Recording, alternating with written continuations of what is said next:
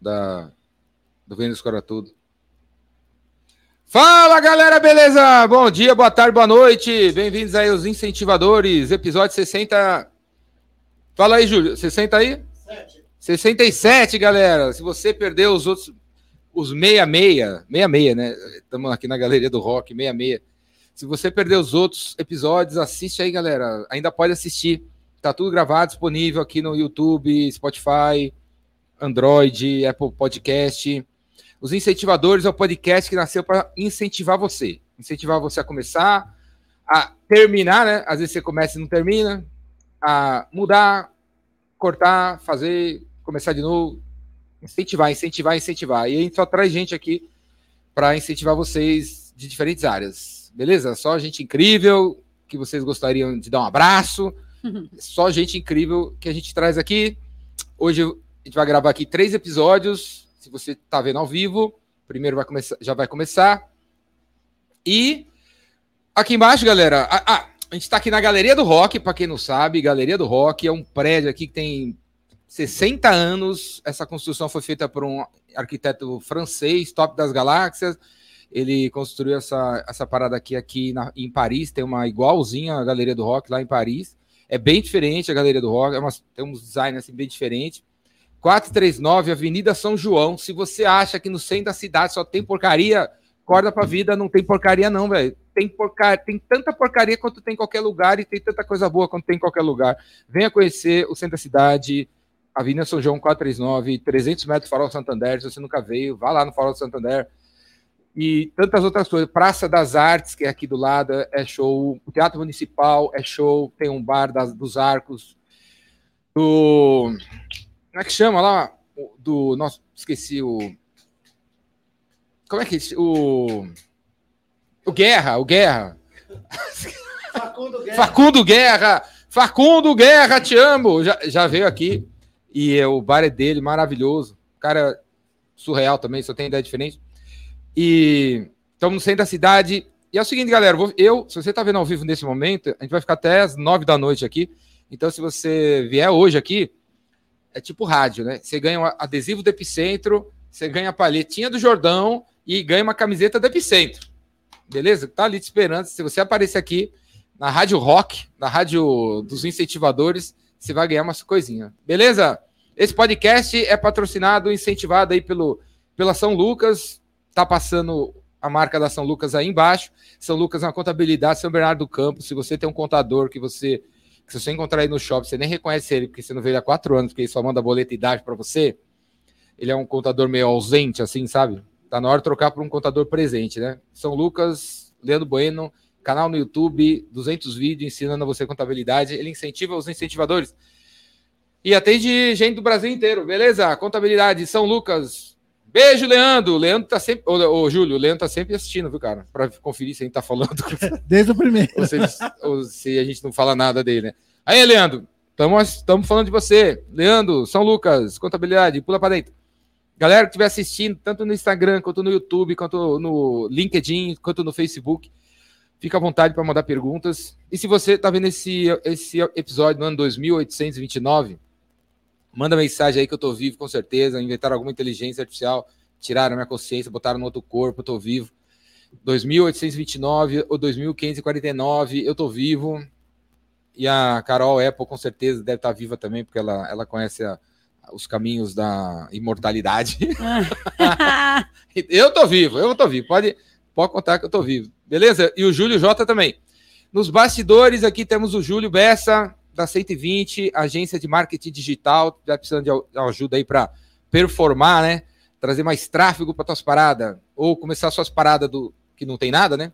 Ju, uh, 120, Júlio J tá aqui nos bastidores ajudando eu a fazer o, esse podcast para vocês. Júlio, troca as câmeras aí para mostrar que a gente. O negócio aqui é power. Tem várias câmeras, vários ângulos. 49 câmeras. Olha aí, o Júlio aí apertando os botões. Muito bom. E foca aí, Júlio. Foca aí na convidada aí. Foca na convidada. Não sei para onde olhar, mas estou aqui, oi. Não. Na câmera 98 aqui, ó. Fala com o Jordão e a câmera sua 98. Fechado. Se quiser olhar para a câmera, mandar um recado, olhar para alguém, para a alma de alguém, você pode olhar para aquela não, quero... não, basta. Aí, Carol, Ah, que legal. todo mundo que vem aqui ganha minha palheta.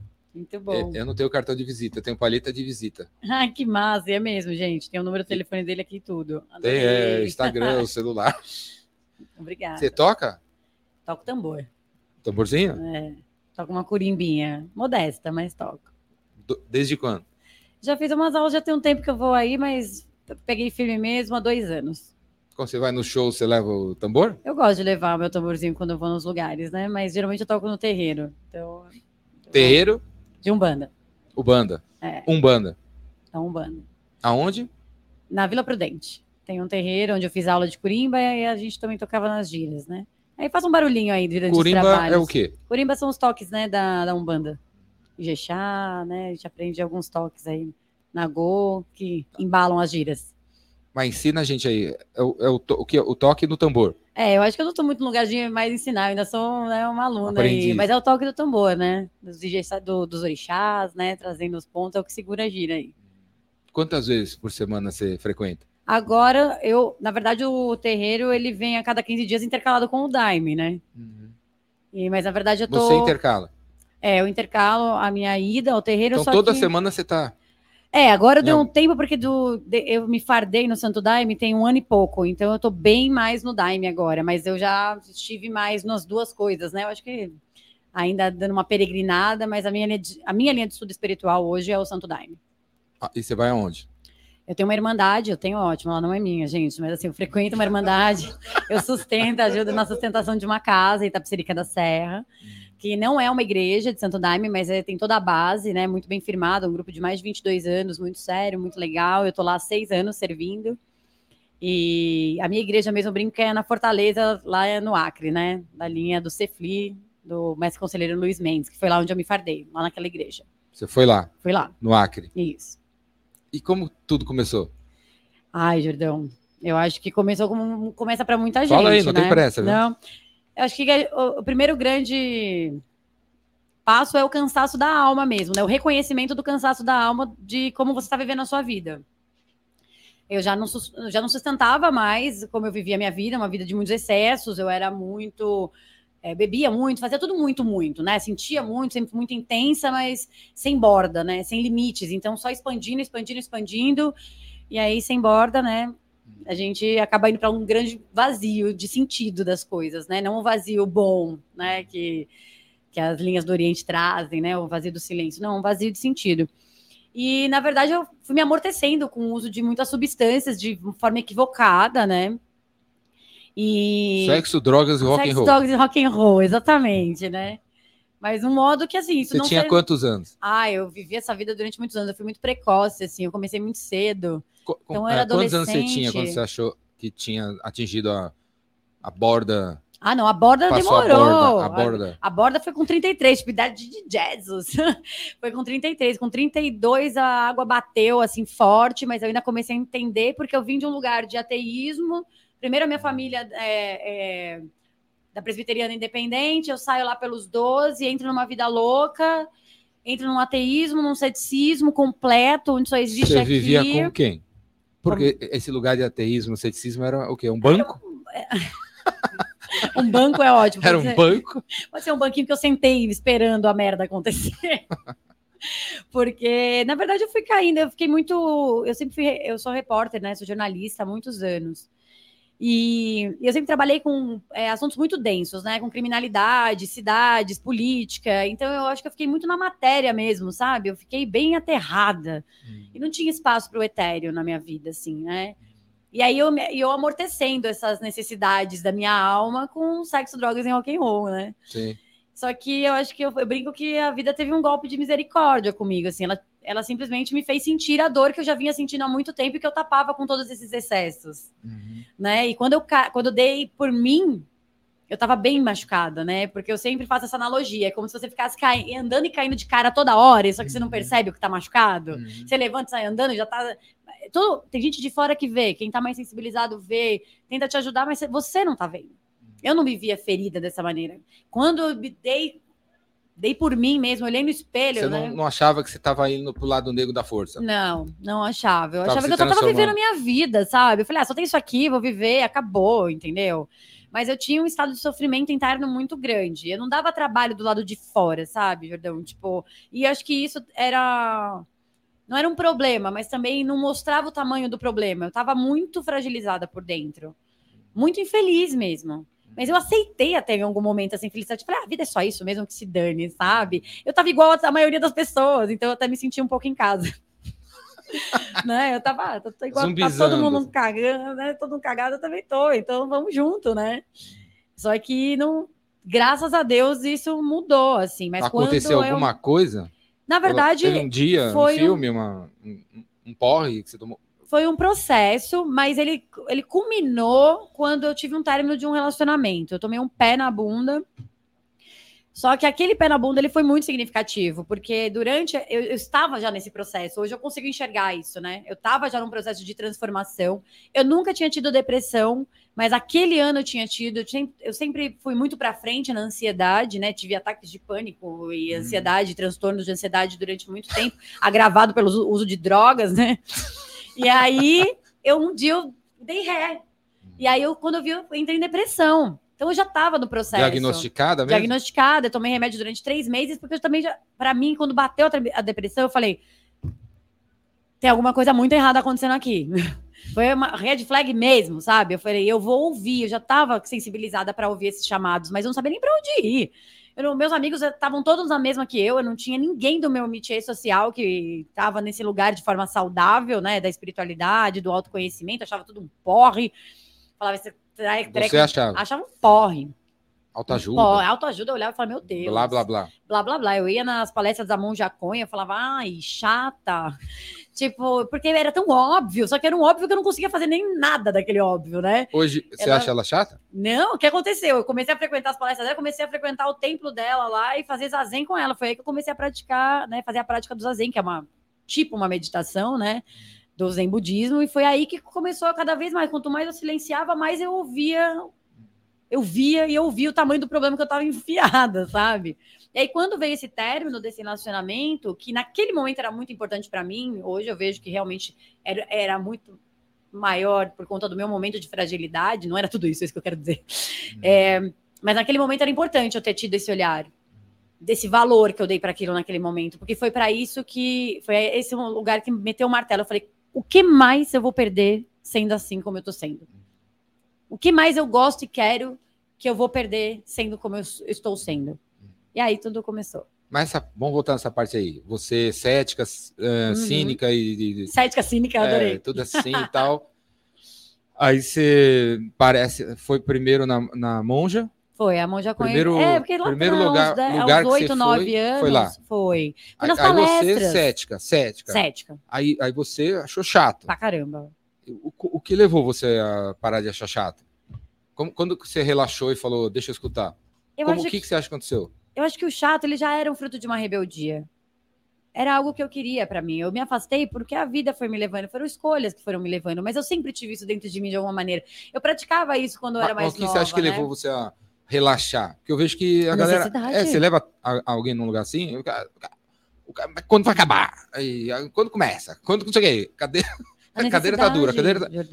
Quando o que, fa, o que faz é, que dica você dá para quem tá nessa uhum. situação assim dura e quer amolecer, não consegue e, e vai nesses lugares para amolecer, em algum uhum. lugar que amolece uhum. o coração, mas o cara não consegue. O cara tá agitado ainda. O que será que te, o que será que te levou a se amolecer ali? O que será que amoleceu? A insistência. Voltou eu de novo. Eu insisti. Porque. Não gostou a primeira vez? Não e... gostei, mas eu insisti. E a vida foi me dando condições de. Começou a aparecer uns chamados, né? Você entende o que eu estou dizendo? Você começa, você começa a ser chamado, e tem, por mais que você resista, tem algo te puxando para aquilo. Eu sentia que tinha uma força me, me levando para tudo aquilo. Por mais que eu reclamasse, por mais que eu dizia que droga, que saco, é, eu tinha uma admiração. E, na verdade, por eu não ser daquela maneira, eu, eu, eu repelia. Então, na verdade, é uma admiração às avessas, era uma repulsa, na verdade, trabalhada no desejo. Eu tinha vontade de ser daquele jeito, eu tinha vontade de ter a minha cabeça em ordem, eu tinha vontade de ser uma pessoa mais tranquila. Eu admirava essas pessoas, só que como eu não podia ser, na rebeldia você repele. Você fala, eu não quero, isso aí não é para mim, que se dane, é mentira. né? É, mas eu acho que eu insisti, né, por uma série de fatores Mas eu acho que essa série de fatores misteriosos foram que mais me levaram a isso. Mas me abri. Foi a necessidade, foi isso que você estava falando, é a necessidade. Porque na hora que a necessidade bate mesmo, uhum. a gente faz o que tem que ser feito, né? E eu acho que foi. Um, por isso que chamo, a gente chama, né? Quem está aí nesse meio sabe, de despertar. Você acorda e fala: Meu Deus, o que está acontecendo? Uhum. Certo? Uhum. Então eu tive um despertar espiritual. Para uma pessoa cética ter um despertar espiritual foi horrível. O quê? Por quê? Porque eu não entendia nada. Porque eu não entendia absolutamente nada do que eu estava sentindo. Tudo que eu refutava começou a se apresentar. Pessoas estranhas na rua me paravam e falavam comigo coisas mais estranhas ainda. E aí, um dia, numa meditação, eu ouvi uma voz no meu ouvido. Uma voz mesmo. Eu falei, pronto, tô ficando completamente maluca agora. E ela, essa voz disse, vai no Daime. E eu tava meditando, chorando, sabe? Então começaram a acontecer coisas que eu não conseguia explicar, que o meu racional, eu dentro dessa minha racionalidade, sempre muito cabeção, né? Eu sou muito articulada racionalmente. E isso, na verdade, naquele momento estava só prejudicando, né? Porque eu queria explicações óbvias, eu queria explicações racionais. materiais, racionais para o que estava acontecendo comigo. Eu não tinha. E isso só me restou entregar. Só me restou falar, deixa, vou lá ver qual é que é. Porque eu não tinha uma resposta. Eu não tinha uma resposta. Pelo menos não a que satisfazia o meu, a minha cabeça, né? Uhum. Mas outras respostas estavam outras perguntas estavam sendo atendidas, que eram aquelas que estavam em âmbitos muito mais sutis dentro de mim. Então, acho que essa satisfação em campos sutis que eu ainda não estava acessando de forma consciente, estavam sendo respondidas e isso me fazia voltar. Mas a minha cabeça falava, meu. Você foi parar na monja sozinho ou alguém, alguém te então, levou? Esse meu ex-companheiro, ele tinha também algumas curiosidades em relação a esses universos. E a gente começou a ir junto. Foi ele que deu uma incentivada. Ah, vamos lá, vamos aqui. Ele buscava esse lugar. E aí eu falei, ah, tá, vamos. Era meio, vou com você, vou te acompanhar nessa história, né? E, e aí, aí, ele acompanhou ou ele ficou para trás? Olha, eu não sei mais dele. Foi meio traumático. É, mas eu não sei mais dele, espero que esteja bem, mas na, na época, assim, pelo que eu soube até meados, não. O caminho era meu mesmo, muito louco, né? Eu achava que o caminho era dele, eu estava acompanhando ele, por fim o caminho foi totalmente meu. Porque minha, minha, minha família brinca que eu não mudei da água para o vinho, eu mudei do vinho para a água. Porque foi uma mudança, assim, estratosférica, sabe? Assim, 180. Esse é o nome da sua palestra, hein? Olha, já vou pegar as dicas aqui, ó. Não, você vai, você vai palestrar no Epicentro. Ah, eu quero. Eu esse evento aqui, ó, que eu faço em setembro. Tô lá. O nome da sua palestra, da, do, do vinho, vinho para água. água. É. Fechou, hein? Agradeço a minha tia Silvia por essa... Esse insight. por esse insight. Anota aí, você que está assistindo, anota aí, ó. Na Palestrantes do Epicentro. Tô lá. Nome da palestra. da água pra, da, do vinho para água. Com Caroline Apple. e aí... E aí o... E o Daime, você foi sozinho ou alguém te levou? Aí eu comecei a minha jornada ermitão, assim, total. Eu não tinha com quem falar sobre as coisas que estavam me acontecendo. É, ninguém na minha família estava entendendo nada. É, eu não tinha amigos para compartilhar. E aí eu percebi que era só. E o meu grande medo na época era justamente ficar só. Porque e, você estava trabalhando? Eu trabalhava época? na época e graças a Deus eu trabalhava. Eu era, sim, eu, jornalista, mas já estava na publicidade.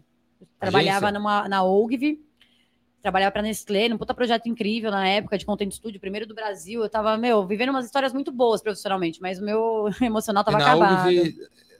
rola um papo assim, espiritualidade? Então, acontece. Não dá tempo. Acontece que, na época eu tava na OGV, né? É, esse papo da espiritualidade, ele tá sempre presente. É que a gente que não tá ligado quando a gente não tá nesse rolê. Porque hoje, onde eu colo, tem esse papo. Não, não existe não ter este papo. Então, assim, tá tudo acontecendo. É que gente, o nosso ponto de atenção, o nosso você olha uma pessoa com uma roupa mais leve, assim. Ah, você já é, vê, você, você, você reconhece de longe. Você fala isso aí, ó. É da tribo. É da tribo, né? E assim, tá em todos os lugares. Gente que eu nunca via, que eu não passava, né? Não percebia. Não, não percebia, né? Tem que querer perceber. E eu passei a perceber. E eu vi que tava em todos os lugares. Todos mesmo. É, é bem, é bem chocante. empresa criativa, imagino. É, e lá as pessoas tinham aberturas, não era ninguém assim que nem eu sou até hoje, né, nessa intensidade, mas tinham aberturas para esse lugar. Eu que era muito mais rígida, sabe? E eu tive um acolhimento incrível da minha equipe, da, da, da minha equipe, não, da equipe que eu fazia parte, da, das lideranças, porque eu tava muito mal e eles deixavam, assim, sabe, eu viver minha vida, minha história, falaram, que, falaram quantas palavras, aqui a gente não vai abandonar ninguém foi muito forte. Tinham paciência. Tiveram muita paciência comigo. Todos os meus hoje amigos, né? Não só colegas de trabalho, viraram meus amigos. É, tiveram muita paciência comigo. E assim foi crucial para eu atravessar aquela aquela arrebentação primária para eu ir para próximo para a próxima oitava, sabe? Ga- Galera, Caroline Apple. Eu. É, Apple, por, Apple Aí é uma é brincadeira de um É- colega, de um Ah, amigo, na Não é o verdade. seu sobrenome? Não. Ah, é seu Eu- pseudônimo? Quando eu era pirralha, assim, logo que eu entrei na faculdade, eu, eh, tem um grande amigo, o Érico Prado, que ele, faz, ele era do marketing da MTV. Ele vai assistir? Se, Espero que sim. se não assistiu, deve estar eu vou assistindo passar agora. né? para ele. Deve estar assistindo agora, né? Ele passou muitos anos na, na TV, lá na MTV, e ele me levava para fazer uns trabalhos bem braçais de, de produção, sabe? E aí chegou a época que a gente só ouvia Júpiter Maçã, Júpiter Apple, Júpiter Apple. Ele tinha acabado de lançar o CD Uma Tarde na Fruteira, sei lá. E eu fiquei viciadona. Aí eu chegava com o meu iPod, né? E aí Vai. era, só- eu só ouvia Apple. Aí ele começou Apple, Apple, Apple. Eu tenho esse apelido desde os meus 20 anos. Então, tá. Aí calhou depois, né? E A Nanda, Apple também não chama Apple, gente. Desculpa frustrar vocês. Então não somos parentes. Eu sempre perguntei, me perguntei. Porque, que, É, o que- dela é por que conta da será? gravadora dos Beatles. É? É, e o meu por conta do Júpiter Maçã. Quem que é Júpiter, mano? É, o Júpiter Apple era um cantor do Rio Grande do Sul, psicodélico, aquele can- o cantor do compositor, eu acho que também ele é compositor do Um Lugar no Caralho. Ele deve ser um Ventania. Não, não conheço também. É, mas Você ele conhece é... o Ventania? Sim, conheço. É, é tipo ou não? Né, Pode ser, vamos dizer assim, pro do underground, né? É, Da cena underground, é assim, conexão tipo é, Poá, Londres. Era uma coisa meio assim, a Londres. jovem. Porto Alegre, Londres. tá ligado? Aí nessa hora, nessa. Quando você foi pra espiritualidade, você saiu da Ogilvy? Ogilvy? Não, fiquei lá ainda mais um, mais um ano, pelo menos. Mas aí o que aconteceu? Todas essas mudanças começaram também a mudar meu olhar para as coisas que eu fazia, né? Uhum. Eu sentia que eu tinha que alinhar os meus dons e botar ele a favor do vento em relação ao, ao serviço que é hoje eu acredito, né? Que é o serviço espiritual mesmo, né? É, não, não tem que remar contra a maré, né? Não, é na verdade entrar na maré. É, os caras ficam. Como, é é o eu, contrário. como é que eu remo contra a maré? Não, não é remada, eu a tô gente nadando entrar no contra a maré, eu tô no fluxo. lugar onde eu nado contra a maré. Você não tem que nadar contra a maré O nenhum. cansaço vem de remar contra a maré. É, não tem, nada a Tem, ver. porque aí, depende da maré que a gente tá falando também. Que maré é esse que você tá jogado, né? Seja, ah, seja qual for. Olha aí, ó. Seja qual for, vai. Você foi, você, tipo, vem aí droga, sexo, rock and roll. Aí Me você joguei. foi, E foi, foi- foi, e foi, foi, foi. imprescindível. Eu só tô aqui Aí vai- com você por causa disso. Te levou para um lugar. Porque, como disse uma, uma vez um cara que eu esqueci o nome, ele falou assim: só fala do capeta quem conheceu. E eu só posso falar, né? Modo de dizer, mas eu só posso falar das coisas que, é, que eu falo hoje porque eu tenho experiência empírica em tudo que eu vivi. A minha vida é um laboratório. Tanto dos relacionamentos, como colunista da revista Cláudia, tanto como espiritualista dentro da ayahuasca, falando sobre o uso em contexto urbano, tudo isso é minha vida. É um laboratório, então eu só tô aqui por causa de tudo isso, por cada droga que eu usei, sabe? Honro demais meu passado. Demorei para me perdoar, porque realmente a gente se coloca em situações bem ruins, né? Bem de desamor. Eu acho que eu passei do ponto em vários, vários momentos, porque, né? a gente dá umas excedidas. Mas isso também me ensinou muito. E eu tô aqui por causa disso, né? E eu, eu meio que fiz a jornada do herói, sabe? Eu detesto isso, mas é meio que real, sabe? Então as pessoas se identificam muito com isso e, e se inspiram e se sentem incentivadas, né? A, eu, eu meio que eu brinco e falo, gente, eu sou a prova que rola. Tirando a parte egóica dessa frase, é, porque eu sei quem eu era. Para eu estar hoje vivendo o que eu tô vivendo, rola. Mas tem que ter um ego, né? Assim, tipo é o assim, saudável, né? É, não, tipo assim, o. A parada, a espiritualidade quer que você seja luz. Se você for luz, você vai brilhar. E aí os caras não estão brilhando, vão achar que você é, tá, tá se achando, né? É. Tem. Um ego saudável, Mas né? Não é é- sobre não ter ego. Gente, Mas, não meu- queiram matar o ego que vocês vão morrer, não façam isso. É, não, tem tipo, tem mais estrelas no universo do que grãos de areia na Terra. Então, todo mundo aqui poderia ser, é, tá brilhando e, e tem espaço. Sim. A gente Tem lida espaço com pra você brilhar, para eu brilhar. E Tem. se você brilhar o que você tem que brilhar, eu não vou achar que você está se querendo ser mais, porque Uhum. você, se você brilhar como você tem que brilhar, só você vai brilhar como está brilhando. Exato, o brilho é individual e intransferível. A, a- a parada começa, acho que esse ranço começa quando a gente é, é, tenta brilhar copiando alguém. Ou Uhum. quando você tenta brilhar me copiando, sei lá. Sim, Quando eu vejo que você está querendo meu espaço, sabe? sim. Essa competitividade. É. Tem, até na espiritualidade não é pouca. Hã? Tem Entre, essa, entre os entre irmãos aí, entre que não tem nada a ver, né? Não, porque não funciona, porque a lapidação é individual. Cada um aqui é uma, uma pedra bruta. Se eu me lapidar, a- o meu brilho vai ser diferente do seu. Mas você também vai estar lapidado e vai ser diferente do meu. E ambos estão lapidados. Então, eu vou achar o assim, seu legal. É, eu vou conseguir admirar o seu, porque eu sei o trampo que é. Né? Eu, eu faço parte disso. Né? A gente se reconhece na, no desafio que é se lapidar nesse mundão. Né? Que puxa você para totalmente outro lado o tempo todo. São forças contrárias o tempo todo. Mas tem jeito. Sim, E eu não. virei essa pessoa para as pessoas, assim, pelo menos é o que elas me dizem. Você me faz ver que tem jeito. Eu falo, mas tem mesmo. Só... Aí eu parafraseio minha mãe, né? Que também parafraseia Deus e o mundo. Só não tem jeito pra morte, cara. Vamos resolver isso aí, né? E vamos dar um jeito e vamos respirar junto. Morte não existe, não. É, eu acho que morte Vida, não nesse vida, sentido. vida né? gera vida, não, vida não gera morte. Não, eu já. Eu tenho à mim que morte é tudo que atenta contra a vida. Né? Tudo que é que atenta contra a vida. E tudo é vida. Então, tudo que tenta tirar a vida é morte. Sim. É isso. E aí, e hoje, você. ai, nem sei onde a gente tá. Você tá onde hoje? Trabalhando? É, você veio parar onde? Então, na... ah, então aí foi Não, um caminho sentido. super. Hã? Pessoal e profissional. Tá. Você veio parar Então, onde? alinhei as Essa minhas- jornada do herói. é, alinhei os meus dons com o meu serviço espiritual. Lancei o Namastreta na época da pandemia, que na, era na, na mastreta. É, que era um, pro- É é um era- ele era um projeto. Não, ele era um projeto, um site de notícias só sobre espiritualidade e autoconhecimento, só que do jeito que eu via.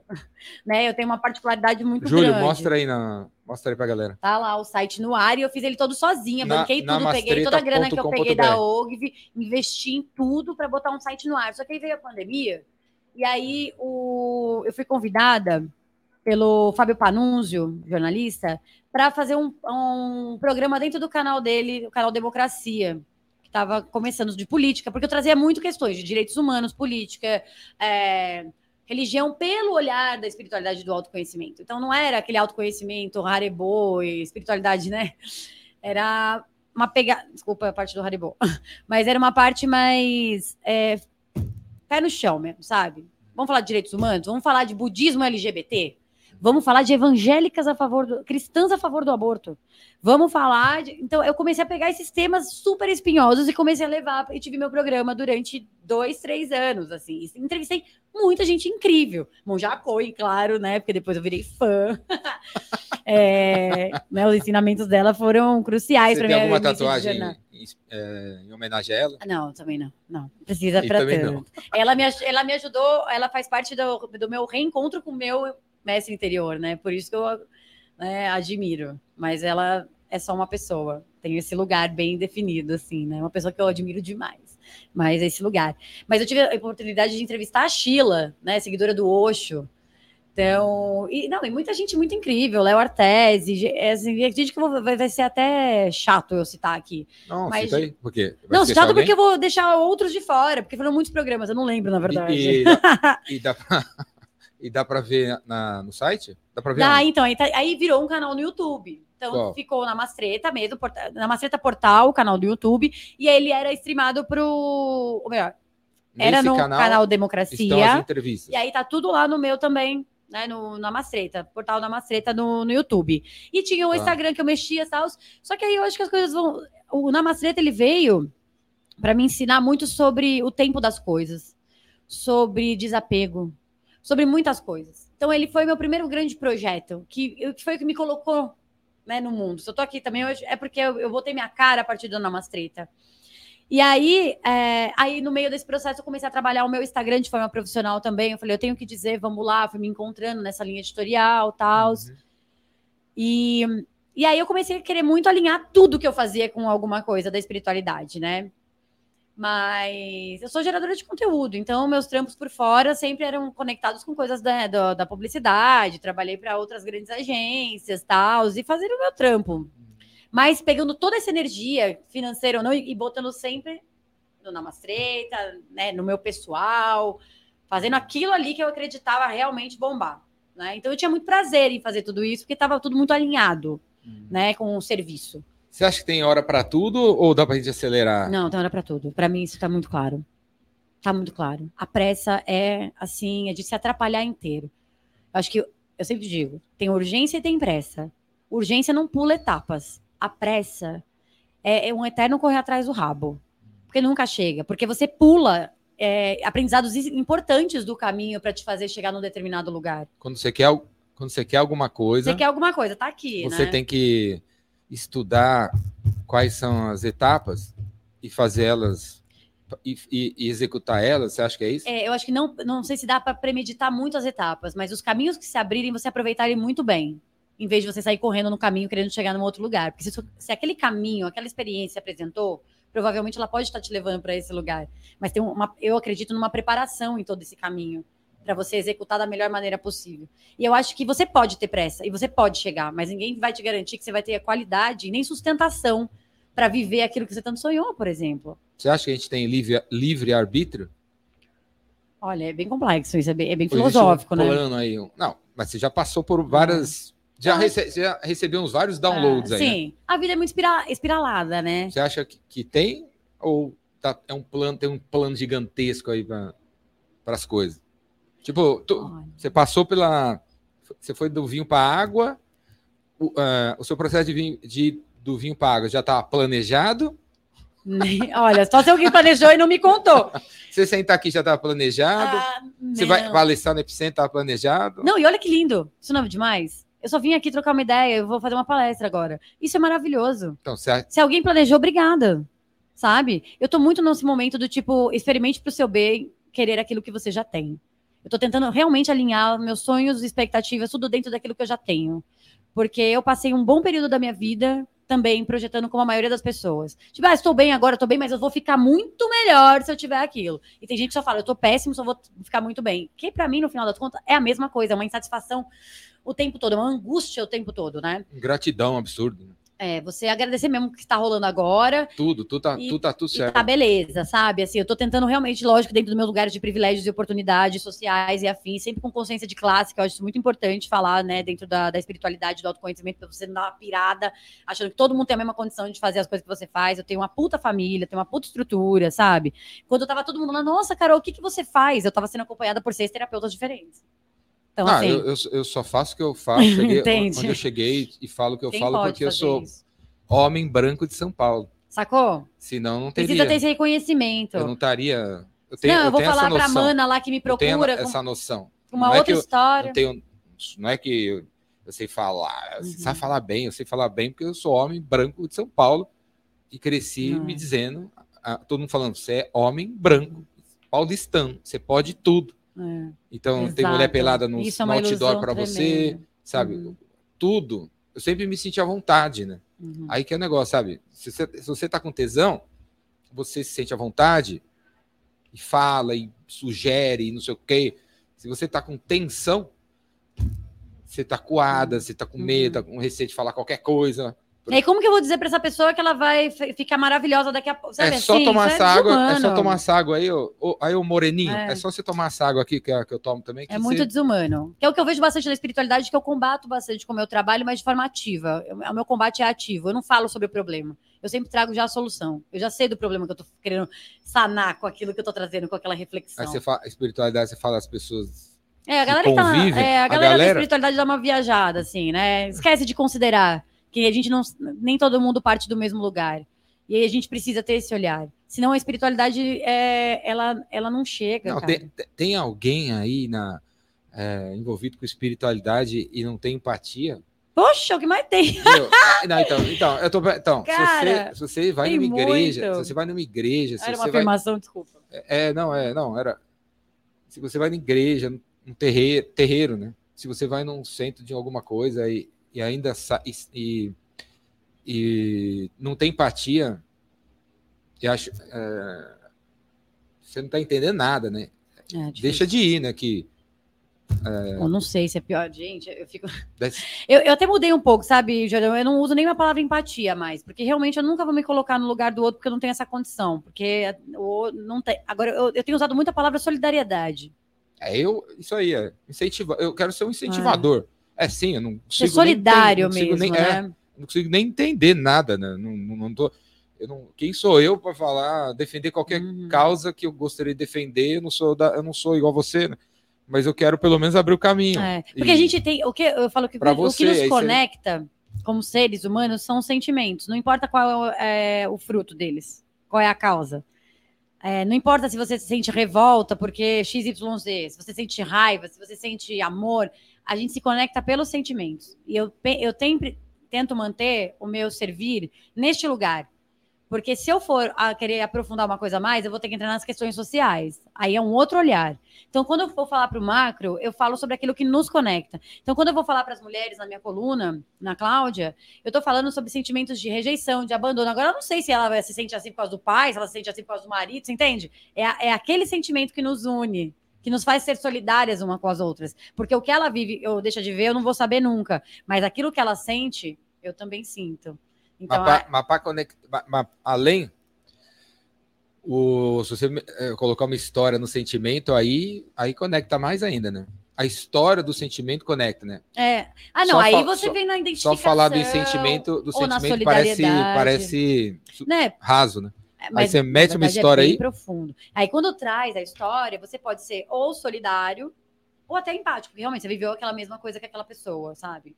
Mas eu acho que aí são é, níveis de profundidade. A gente que está na internet, como influenciador, essas coisas, é difícil, né? Senão eu vou ficar sendo muito específica e não vou cumprir o meu papel de que eu sinto que é meu como comunicadora, que é expandir vozes. Uhum. Né? Eu tenho a minha voz, eu expando ela também, mas eu sou uma grande equadora de vozes.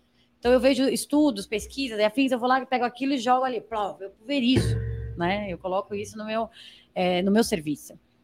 Então tem hora que eu consigo especificar um pouco mais as coisas. Outras eu prefiro ser mais abrangente. E todo mundo sabe que o meu DM é uma caixa aberta. Eu converso com pessoas do Brasil inteiro, já conversei com gente de fora que vem me contar a vida e nem entende por que tá fazendo aquilo. Uhum. Porque ela sabe que eu tô conectada com ela num lugar que não é dentro da realidade dela, material. Eu tô conectada com ela como ser humano dentro de um sentimento em comum. Então ela vê que eu senti, ela fala: Meu, eu senti a mesma coisa. Aí ela quer contar a história dela, é a hora que a gente se aproxima mais. Aí eu treino a minha escutativa, porque eu sou faladeira, né? Então eu tenho muitos ensinamentos. As pessoas acham que eu tô ali para ensinar, eu falo, sai fora, cara. Eu até usei uma frase esses dias que eu não lembro de quem que era, que eu vim ensinar o que eu mais tenho que aprender. Falei, tudo que vocês estão ouvindo eu falar aqui é o que eu mais tenho que aprender, cara. Então, assim. É, cê, eu, eu, às vezes, eh, me perguntam, Nando, você fala quem é teu público-alvo, né? Quem é o público-alvo dos seus vi... quem é o público-alvo dos seus vídeos, dos seus textos e tal.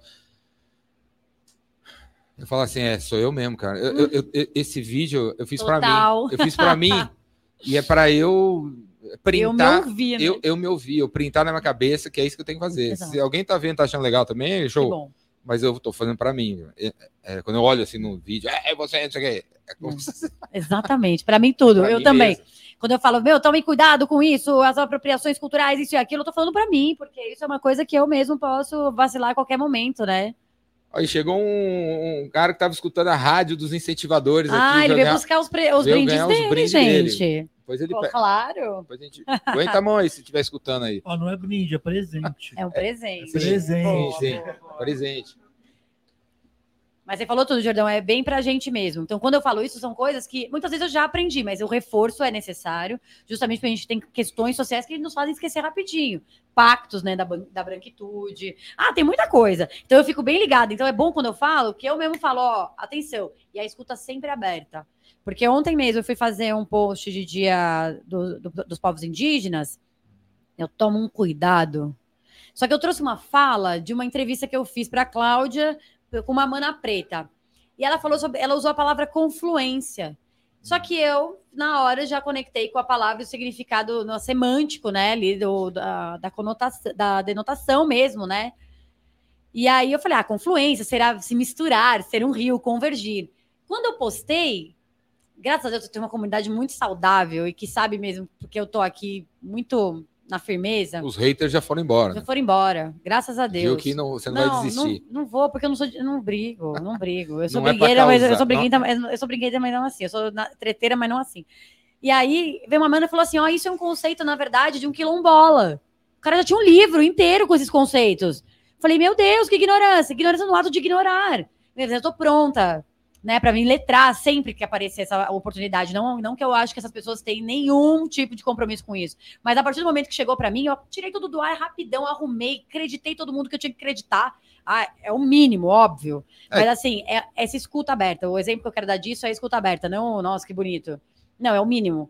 é escuta, abrir a minha escuta e ter respeito por todas essas pessoas que já estão né, é, trazendo essas coisas da espiritualidade, do autoconhecimento, né, das é. interações sociais. Tipo, o, eu podia ter feito falado isso ontem, mas o você aí, eu, o Júlio, que você que usa meia da Nike, esse teu tênis aí da Reebok, ou ASICS, ou sei lá o que, New Balance, não sei o que lá, e anda para lá e para cá na rua e vê de, da Moca até aqui e tal, né? Se acha mais evoluída do que um índio que não usa tênis nem meia, tá ah. viajando, cara. Porque há 10 mil anos atrás, 15 mil anos atrás, o cara fazia parkour né, lá na Amazônia, lá não sei aonde, fazia em 1500, o cara fazia parkour para pegar um jabuti, não sei aonde, descalço. E aí eu que sou uh, me acho civilizado, evoluído, né? Não, civilizado, isso é um evoluí, absurdo. Eu evoluí. Eu, olha lá fora, olha, a gente tá aqui no Paysandu, gente. Eu evoluí, eu evoluí e tô usando meia e tênis, sabe? Eu sou evoluído porque eu uso tênis e meia. E o cara não é porque tá descalço. O cara descalço consegue andar no mato e não machuca o pé. Você der um pisãozinho eu, na mata sair, ali. Não, se eu tirar agora o tênis e tentar ir até onde eu deixei meu carro. já era. Já era, meu. Eu vou machucar todo o meu pé. Quem aqui é evoluído? Então, eu sou evoluído, cara. É assim, não, tô falando isso porque tá, eu não sei se você tá, reparou, tá, deve ter visto. Tem uma pilha de livros surgindo, virou moda, né? Os, lá fora um cara escreve de um tema, os copia. Tem uma pilha de livros, um, tem um alemão escrevendo sobre os povos originários da Alemanha. Aí tem um francês escreveu também, o americano também, o cara da Austrália também. Aqui no Brasil, todo mundo reescrevendo, vários historiadores reescrevendo a história do mundo, mostrando que o povo que viveu a, na Babilônia, não sei aonde, há 20, 30, 40 mil anos atrás, é muito mais evoluído que o, o que vive lá hoje, né? E tomara que tá esse, tendo, essas... tá, tendo, tá tendo um resgate da, da história da humanidade, mostrando que o passado é mais evoluído que, o, que hoje, né? E o legal exemplos, é né? que, sim, claro, e, e, o legal é quando eu também, eu acho que a gente vai dar um passo a mais quando as pessoas que fizerem esses estudos também serem as pessoas que protagonizam essas histórias, né? As Sim. descendências desses, desses povos, né? Sim. Como os povos originários, os indígenas, os quilombolas, eu... eles mesmos poderem falar deles na mesma intensidade e serem ouvidos na mesma intensidade. Sim. Porque faz pouco tempo até que saiu um monte de lugar que um que é um, é um não me lembro agora, falando que a ayahuasca tinha propriedades, tinha XYZ. Ele, assim, inventou a roda ali, sabe? E eu olhei aquilo parece que realmente ele tem um trabalho super sério, super é, pela comunidade é, indígena e whatever. Não é sobre isso, sobre o caráter dele em relação a isso. Mas é o quanto quem de fora deu um, um baita cartaz para isso, sendo que os povos originários estão falando isso há muito tempo, sabe? Com certeza tem indígenas falando disso e não teve o mesmo, a mesma repercussão, entende? Então, assim, esse protagonismo e tomar cuidado. A gente que está aí falando de autoconhecimento, a gente que é das, transita nesse universo, dessa cosmovisão indígena, a gente tem que tomar muito cuidado, cara muito cuidado. E o que eu mais vejo é gente dando umas vaciladas e gente que me segue. Eu acho isso maravilhoso. Eu falo, gente, que parte eu tô errando aqui do meu conteúdo? Porque, assim, é, é muito claro, é muito nítido, assim. Eu deixo muito, eu sou muito didática. E, e para você ver como é desafiador, porque são pactos tão enraizados que a gente às vezes não enxerga mesmo. É, eu só quero incentivar. Eu só quero eu, abrir. Eu só quero, eu só quero incentivar. Eu quero abrir as portas. Eu não sou nada, só quero. Nossa, que, que show né? Que nem você, pô, vi, gente, o Instagram mostrou você para mim, não sei quando, quando, por quê. Você apareceu lá, falei, nossa, a mina é top. Aí comecei a ler e tal, e, e, eu te trouxe aqui por isso, assim, tipo, o Júlio Me incentivar, eu é, o Júlio tem que te conhecer, não sei quem tem que te conhecer, alguém tem que te conhecer, vamos lá palestrar, a galera tem que te conhecer, e, e, não, e só, não, e não, tipo, ó, oh, o que você tá falando, protagonizar, é, né? Você está dizendo. Eu... É da palco. Eu, eu, eu, gosto disso. É, o que você está dizendo é. Tá nesse livro aqui, sei lá. Uhum. Não tem julgamento, né? Zero, zero. E. Mas. Caroline Apple, viu, galera? Qual é o Instagram? Arroba. Arroba, né? Caroline underline Apple. No Instagram. Vamos lá, vamos lá. Ah, Júlio, mostra aí, Júlio. Aí tem. Na, na... Namastreta. O Namastreta. Ah, então, a gente estava falando do Namastreta, aí eu no começo do ano eu decidi que eu falei que ele era um grande exercício de desapego, de tempo, né, de entender. E aí eu decidi fazer uma pausa com ele. Eu tenho alguns episódios que eu gravei presenciais no ano passado que ainda vão para o ar. Você conseguiu ganhar algum dinheiro com ele? Não, o Namastreta ele me dá coisas que o dinheiro não compra. Real, assim, sem clichê. Porque ele me trouxe eu estar aqui hoje ele me abriu portas, ele me fez me conectar com pessoas que eu admiro demais. Eu nem conheço Namastreta, hein? É, então, eu sabia assim, tá lá no seu ele, na bio, vi o nome lá, mó legal. Ele me é fez, a marca é minha, né, para esse tipo de, de, de, atua, de atuação. É, então, assim, quando chegou, eu vi que eu estava fazendo um esforço um pouco maior, que estava me cansando, eu falei, o Namastreta não veio para me cansar, ele veio para me impulsionar. E se ele já impulsionou, ele está me dizendo, ele está me dizendo, já te impulsionei o quanto, agora você pode tomar outro rumo, eu aceitei. Então, assim, ah, joguei fora. Lógico que não, tá tudo no ar, vai continuar. Tem programas para ir para o ar. Acabei de subir dois esse ano, que eu fui fazendo uma igreja em Manaus sobre ayahuasca e tratamento de, de pessoas com independência, com o padre Júlio Lancelotti. Ainda tem com o doutor Wilson Gonzaga. Tem muita gente legal ainda para eu colocar no ar. É, mas ele já é um, uma despedida, pelo menos, desse modelo. Então, ele me ensina sobre isso. Então, às vezes, eu me pego muito mais. A, já me vi muito mais apegada a coisas que nem são tão importantes para mim, assim, que não, não, são nem fruto, né, dali da minha. do meu ânimo, né, da minha alma mesmo, da minha ânima. E, e aí, uma coisa que é tão importante, porque aí, aí eu vejo que tem amor, sabe? Porque por, com amor você liberta, com amor você trabalha, você fica junto quanto tem que ficar. Quando tem amor mesmo, você solta até aquilo que você mais gosta. E o Namastreta me mostra isso. Então eu soltei agora um pouquinho. Nessa jornada da espiritualidade e tal, que você, que você entrou, se você tivesse escrever um livro agora sobre os 10 mandamentos, os 10 aprendizados, os 10 ensinamentos, os 10 insights, hum, 10 sacadas nossa. que eu tive nesse tempo todo, quais, quais seriam? Quais que vem na sua mente, assim? O, o que que você Fale os seus 10 mandamentos aí. 10 eu, tenho, eu não tenho. É, não, gente, não, é tanta coisa. O que você. Tá, o que na minha história aqui. Ah, a tua história. Não que seja, que seja os 10, sabe? Ah. Não são os 10, são os seus. Eu, talvez, eu não vou usar uma ordem cronológica desses aprendizados. É, vai, vai chutando, vai lembrando aí. É, olhar com muita atenção para a pressa. Porque a pressa, ela, ela é um tipo de ansiedade. Ela pode não ser a ansiedade que te derruba e te dá um treco na rua, um ataque de pânico. Viu, Júlio? Mas ela te detona. Ela estraga o rolê ela estraga, porque ela pressiona, ela cansa, ela, ela te afasta daquilo. Eu fiz uma frase esses dias. Cria meta que você não bate, não consegue bater? Não, você nunca. Você não vai chegar. Expectativas, nunca é, vai Eu falei que existe um lugar de simplicidade e abundância. Existe um lugar de simplicidade muito abundante, muito próspero, que está muito longe dos seres desejantes. Então, a pressa está muito ligada ao desejo. E aí, as linhas orientes falam, tipo, cuidado com o desejo, porque é um poço sem fundo. Então, tomem cuidado. Eu, eu iria por aí. Então, a, cuidado com a pressa, cuidado com os excessos do geral, mas o excesso de desejo, vou colocar aí nessa lista. Né? Ser um ser desejante é muito cruel consigo mesmo, porque não tem fundo. Você chega a um, você já quer o outro, você não consegue curtir nada do que você conquista, porque você já tem o um próximo. No lugar desejo. do desejo, devia ter o quê? Eu acho que tudo isso que eu estou trazendo tem, existe um lugar de saudabilidade. Sal? De, de saudabilidade, de sa ser saúde? saudável, né? De saúde. Mas, por exemplo, a pressa, para mim, é um lugar que não é saudável, entende? Hoje, para mim, antes eu achava que tudo tinha uma função ali um pouco, mas a pressa eu tô tirando desse lugar, porque realmente ela é bem prejudicial. O desejo, é, você precisa ficar atento, porque você tem que. A, a minha dica é: quem tá desejando isso em mim? Que face minha que tá desejando isso? É essa fase que eu quero alimentar? É essa fase que eu quero protagonizar agora na minha vida? Porque às vezes você pode estar aí querendo realizar desejos de uma face que nem faz mais sentido na sua vida, sabe? De um sonho que você adquiriu aí no meio do caminho, nada a ver, que você botou na tua cabeça para alimentar um ego ferido, ou sei lá o quê, sabe? Então, assim, fique atento, porque os desejos, eles podem. Quem tá desejando? Em você. Ponto. É, às vezes a gente deseja uma coisa que vai manter a gente numa coisa que a gente que não, quer, nossa. não quer estar tá faz tempo. Que nossa alma não quer estar. Tá. E aí é um puta sofrimento, Você cara. Quer sair faz tempo e fica desejando. Não é? Eu acabei de sair eu acabei de sair de um monte de história. Eu vi uma frase que um amigo disse, falou que é de um cara aí também, sei lá. Mate seus sonhos antes que eles matem você. Tem sonho nosso que a gente precisa, meu, pegar muito pesado do tipo assim, você não é mais um sonho. Os nossos sonhos precisam andar com as nossas transformações.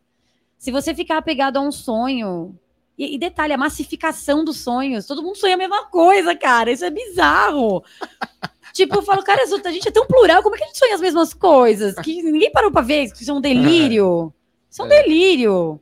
Então, assim, eu tô saindo dessa história, assim, pra mim, sabe? Eu já nem sei que número eu tô, Todo mas mundo eu tá sonhando com a mesma casa. que é casa, casamento, casa, é dinheiro. é, são os mesmos sonhos, meio uns cinco. Tem uns cinco sonhos mu- mundiais, ocidentais, neoliberais aí. Tá todo mundo achando que é sonho pessoal, que é da alma dela. Gente, não. Não, não é. Sim. Não é. É,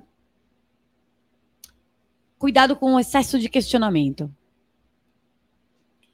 Ah, uma nota de rodapé. Assim, a, a, na a espiritualidade, até onde vai, assim? Hum. Quando você acha que vai para você vai, vai ser um excesso? Até onde vai, assim?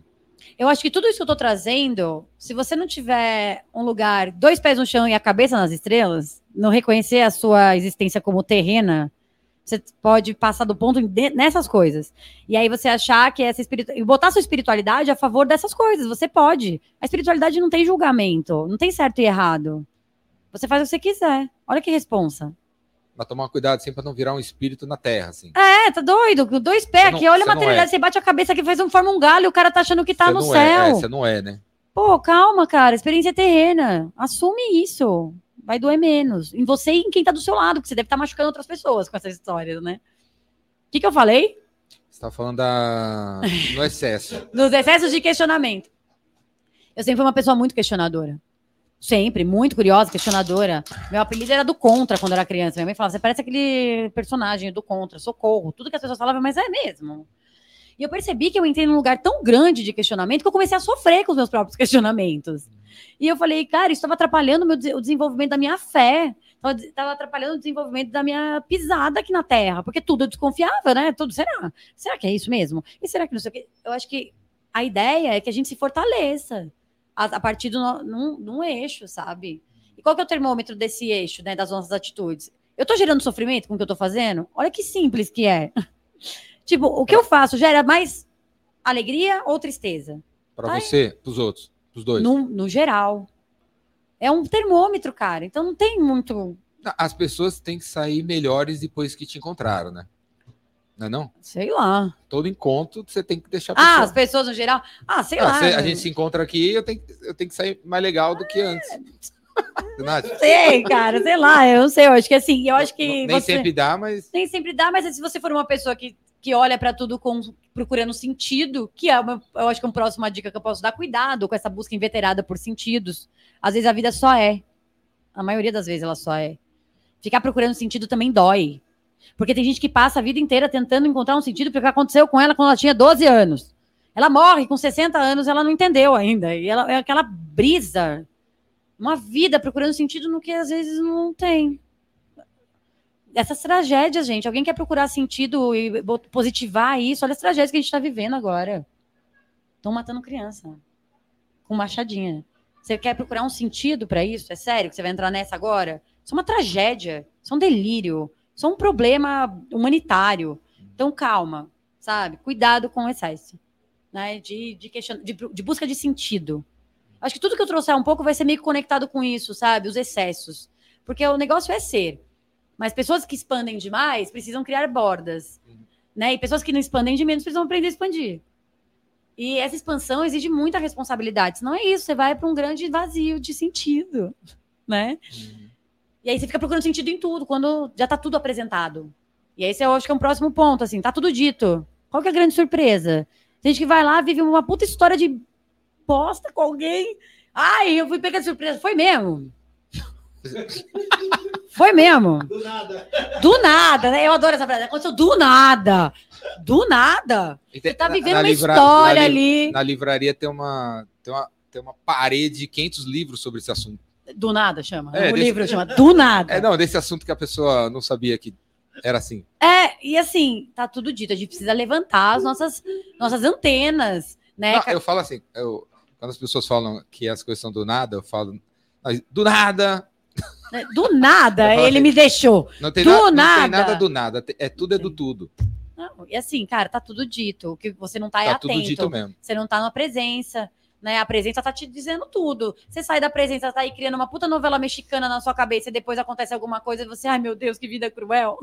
tipo, dá um tempo, claro, gente. Também não vamos levar isso para todos os extremos, todos os casos. Tô falando desses daí, né? Que a gente olha e fala, pô. Você tá... escreve na Cláudia? Sim, eu tenho uma coluna chamada A Parte que Me Cabe, todos os meses, na revista Cláudia. Res, é, é sobre, sobre autorresponsabilidade. autorresponsabilidade nas relações. É legal esse título. Porque eu trago um pouco justamente disso. Qual é a parte que me cabe dessa história para que eu possa trabalhar a parte que me cabe, a, a, devolver para o cara, né, para a pessoa ali o que não é meu e ficar com a parte que me cabe para eu trabalhar e não repetir no próximo. Todo mês. Todo mês. Uma vez por mês. Uma vez por mês. Antes era semanal no online, e agora eu tô folgada e só tô no impresso uma vez por mês. Então, é, tem impressa ainda. Tem, tá nas bancas, inclusive tá lá, gente. Que é um, um tema muito legal. O diálogo não é tudo. É da Abril? É da Abril. O que, a, que é? A minha o diálogo não é chama tudo? O diálogo não é tudo. Onde Título eu falo, da, a é, coluna, da coluna desse mês. Onde eu falo sobre a comunicação coordenada, a importância da, da comunicação coordenada nos relacionamentos. Como é? Que não adianta só falar com as palavras. Tem as atitudes, tem o, a respiração, tem tudo. Então, às vezes, a pessoa tá lá falando, falando, falando. Ah, não é isso, não é isso. Você tá sentindo que é, tá tudo falando que é, né? As, as ações, e você tá muito apegado à palavra, porque a gente é muito racional. Então, a gente valoriza demais o que é alimento racional. Então eu falo sobre a importância de coordenar a comunicação na hora, né? De... Hoje eu estava vendo um vídeo da. Não sei onde eu vi. Da Jane Fonda, não sei se você viu. Não vi. Ela sendo entrevistada do ah, lado. das amigas? É. Achei mó legal. Assim, é muito legal. Quando ela fala assim, viu, Júlio? Viu, pros homens? Ela fala assim, mulher, é, homem. É, com... hum. Homem conversa de lado, né? Vocês assistem televisão junto, futebol junto, não sei o que junto e conversa de lata, né? Olha lá a jogada, né?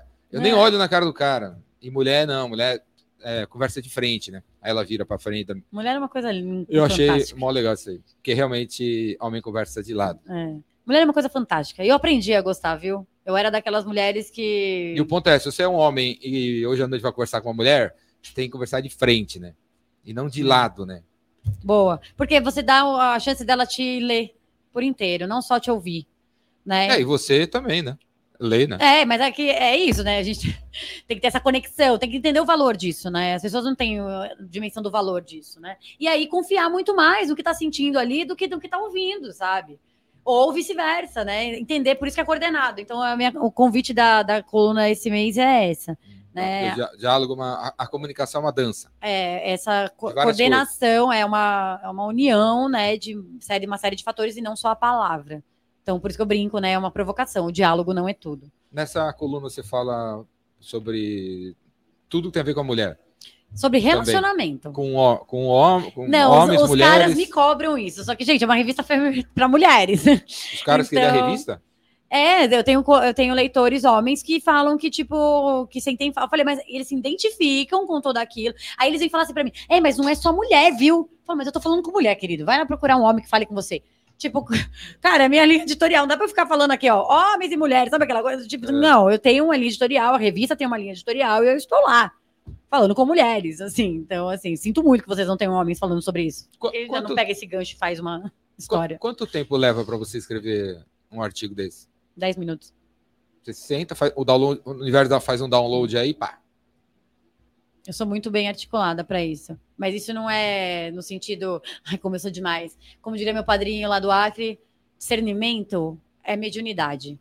Tudo é assoprado, a gente não sabe de nada. Eu só fecho meu olho e vem. Aí eu viro uma maquininha de escrever. Mas você pensa antes ou na hora só? Na hora. É, vem, vem a, um tema, às vezes, né? Ou não? É, vem o tema, eu falo, ah, vamos falar sobre isso, e já. Trá, já vem. É feito um download. Tudo que sai da minha cabeça não empana nunca. Agora, se é uma matéria, eu tenho que escrever, entrevistar a galera, tem que começar, aí eu posso dar umas procrastinadas, né? Mas quando é de mim, sobre mim, sobre as minhas experiências, é. Que mais? que mais? Dos 10 mandamentos. Nossa, nem lembro que mandamento a gente estava. Sei lá se são mandamentos, pelo amor de Deus, gente. Mas coisas que. aprendizados, tá. downloads. Mas lembra de mais algum? É que eu tô bem conectada com esses, meus, esses que eu trouxe, os últimos, esses primeiros que eu trouxe, na verdade, são os meus últimos, assim. Eu tô numa fase muito engraçado, que foi quando eu não tive.